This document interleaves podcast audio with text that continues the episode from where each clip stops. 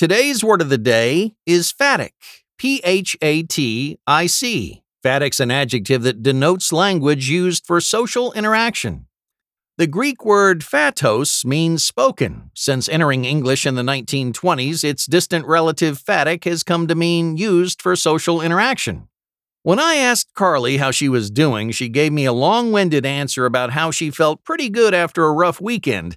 It was as if she didn't understand that my question was phatic, not intended to get any actual information. Once again, phatic is spelled P H A T I C.